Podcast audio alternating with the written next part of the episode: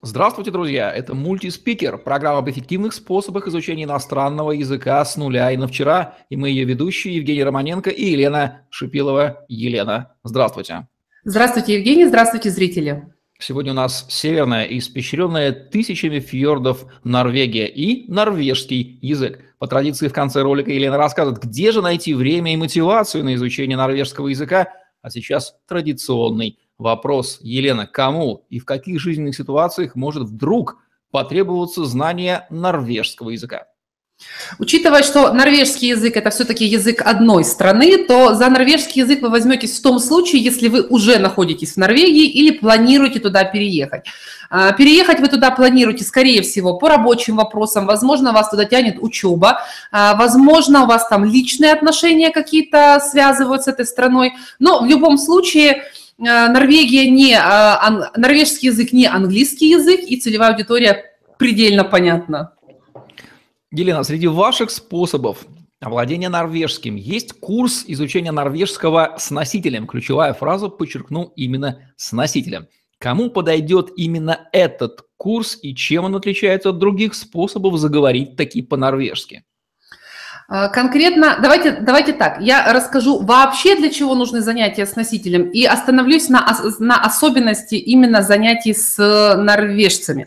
А, нам нужны занятия с носителями для того, чтобы мы на практике, в действии могли применять все те знания и навыки, которые мы получили, когда выполняли какие-то упражнения, читали тексты, слушали аудио, общались с нашим русским преподавателем на норвежском языке, учились строить наши фразы – но это была все учеба, а занятия с носителями языка – это непосредственная тренировочная база, где вы в действии применяете все эти навыки, которые получали в теории. И чем дольше вы оттягиваете это, тем дольше вы останавливаетесь в своем иностранном языке, вы кормите себя обещаниями, что еще чуть-чуть, еще чуть-чуть, еще это, это, эта тема, а на самом деле вы просто боитесь перейти в совершенно новый для вас формат занятий, потому что занятия с носителями – это такой себе микростресс. Э, нас всех пугали что нельзя допустить ошибку, что нельзя произвести плохое впечатление, что если мы скажем что-то неправильно носители, о нас подумают очень плохо. Эти страшилки у всех живут в головах, сколь много лет я пытаюсь их оттуда выбить, но тем не менее, не так мы хотим поместить себя в зону э, какого-то стресса осознанно и специально. Мы так или иначе стараемся этот процесс оттянуть. Но как только вы это сделаете, как только вы на этот шаг пойдете, ваш иностранный язык, ваш норвежский язык перейдет совершенно на другую качественную ступеньку своего развития. Потому что именно в занятиях с носителями вы слышите, видите, понимаете, что уже поставлено на автомат, чем вы пользуетесь абсолютно неосознанно, какие слова вы применяете на автомате, а какого багажа знаний как раз-таки и не хватает. Потому что э, как только мы Понимаете, когда мы занимаемся с учителем русским, чаще всего мы следуем какой-то программе. Если это классическая схема, это какие-то учебники, у них есть оглавление, и вряд ли этот преподаватель перескочит с, с 50 страницы на 200 только потому, что вы э, готовы понять эту тему, которая расположена на 200 странице. Вряд ли. Чаще всего он пойдет по оглавлению. А занятия с носителями языка теми хороши, что для разговора с ними нужно уже знать ну, я не могу сказать, что весь язык, да, это было бы в идеале, но как можно больше тем, потому что, а, разговаривая с носителем, вы захотите пересказать какую-то речь, соответственно, вам нужно будет перестроить прямую в косвенную. А, возможно, вам будет необходимо согласование времен, если оно в вашем языке присутствует, или вам будет необходимо научиться выражать условное наклонение «я бы», «если бы», то, конечно, «бы», эти темы относят к сложным темам и дают на потом, но в разговоре-то мы ими пользуемся здесь и сейчас – и вот носитель является таким себе ускорителем. Это крайне важно и очень эффективно. Почему я сказала о том, что мы с вами поговорим о занятиях с носителями вообще и с носителями норвежскими в частности? Потому что норвежский язык – это локальный язык, э, рынок преподавателей и носителей так или иначе вы сами понимаете, во много десятков раз ограниченнее, чем тот же самый английский, испанский, немецкий – и э, вы просто потеряете время, когда будете перебирать, подбирать носителей э, своими силами. Поэтому конкретно э, в нашем случае, когда мы предоставляем и материалы, и готовую методику, и подготовленного преподавателя, вот именно на нашем сайте занятия с носителями крайне эффективны, потому что мы решили за вас все вот эти вот предварительные этапы, все необходимые предварительные процессы. Мы нашли, мы обучили, мы договорились, мы сказали, как нужно с вами заниматься. Ваша задача прийти и выполнять вот ту работу, которую я говорила в начале. Вам необходимо понять, на каком вы этапе находитесь и добирать необходимые знания. Елена, давайте резюмируем, какие ключевые преимущества и выгоды получает студент, выбравший способ заговорить на норвежском языке с помощью курса норвежского с носителем норвежского. Если мы говорим именно о пользе наших курсов и наших занятий с носителями языка, то я уже об этом оговорилась ранее. Мы даем готовое решение, мы за вас подобрали преподавателей, мы за вас их обучили, объяснили, как нужно работать с нашими студентами, какой уровень студентов приходит к нам, и вы в разы экономите время, когда приходите и с первого занятия начинаете заниматься именно языком, а не притирками к преподавателю, к выяснению, чем вы будете заниматься, по каким материалам вы будете работать, что именно хочет от вас э, носитель, а что вы хотите от него. То есть это все нами решается на предварительных этапах до того, как вы приходите на занятия, поэтому все то время, которое вы проводите у нас, оно эффективно с первой минуты занятия. Дальше, учитывая то, что я сказала, для чего вообще необходим носитель, вы прекрасно тут же видите, на каком свете вы находитесь. Есть студенты, которые приходят с нуля, и занятия с носителями полезны им именно для такого ускорительного процесса. Есть студенты, которые приходят с обрывочными знаниями, мы их упорядочиваем, и потом выпускаем на носителя, чтобы студенты уже начали применять это на практике и не относили себя постоянно к, начинающим. И есть категория людей, которые считают, что они уже готовы к носителю и просто таки рвутся, и это не только в норвежском языке у нас встречается, но по факту э, они не обладают необходимыми грамматическими знаниями, у них нет определенного словарного запаса, чтобы это все тренировать на занятиях.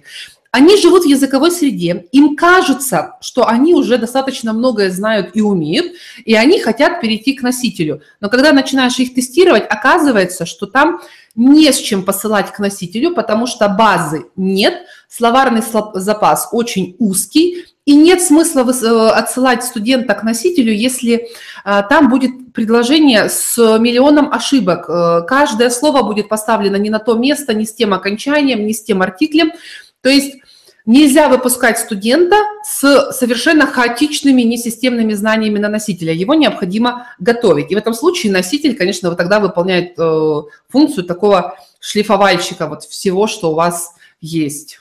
Кстати, Елена, а тех, кто уже живет в языковой среде, бывает ли такое, что у них создается иллюзия, что, дескать, они уже изучают язык с носителем, и в чем они на самом деле заблуждаются? Есть и такие, есть э, те, о которых я сказала, рвутся к носителю, но на самом деле показать и а, а, опереться там не на что.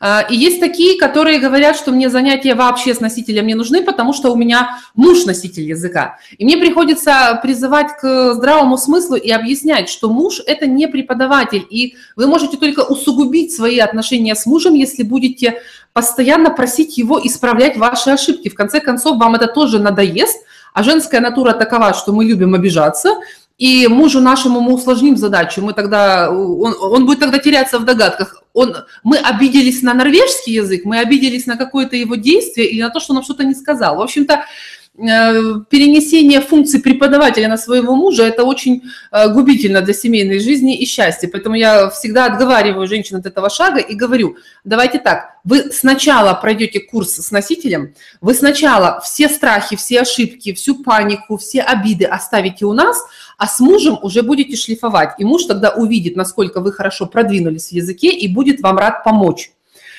Э, поэтому вот такие случаи, конечно, бывают. Есть люди, которые считают, что они могут вот живя в языковой среде, они прям действительно э, окружены со всех сторон э, желающими помочь им выучить лучше норвежский язык. Это не так. Всегда проводите параллель с русской вашей жизнью, с вашим родным языком. Насколько много, насколько много людей вокруг вас действительно владеют русским языком на таком уровне, чтобы вам хотелось с ними его улучшать? Насколько много людей вокруг вас являются интересными собеседниками, с которыми интересно общаться и говорить, а не просто слушать. насколько много людей среди вас готовы к диалогу, а не к монологу, потому что просто слушать носителя – это одно, можно и радио послушать, а ваша задача, чтобы носитель слышал вас, исправлял вас, подсказывал вам. Посмотрите, сколько людей в русской жизни такого, такого плана э, вас окружает, и вы посмотрите, насколько узким в раз тут же станет круг носителей, из которых вы можете получить какую-то пользу. Не будем путать языковую среду и профессионального преподавателя одновременно, носителя языка. Елена, где же нашему человеку найти мотивацию и время для изучения норвежского? Э, я считаю, что если человек находится уже в языковой среде, то несмотря на вот те моменты, о которых мы говорили раньше, э, мотивацией хорошей послужит, послужит контакты, которые будут окружать его в течение дня с местным населением. И он тут же сразу будет слышать, что ему еще необходимо доучить, а чем можно пользоваться уже на автомате.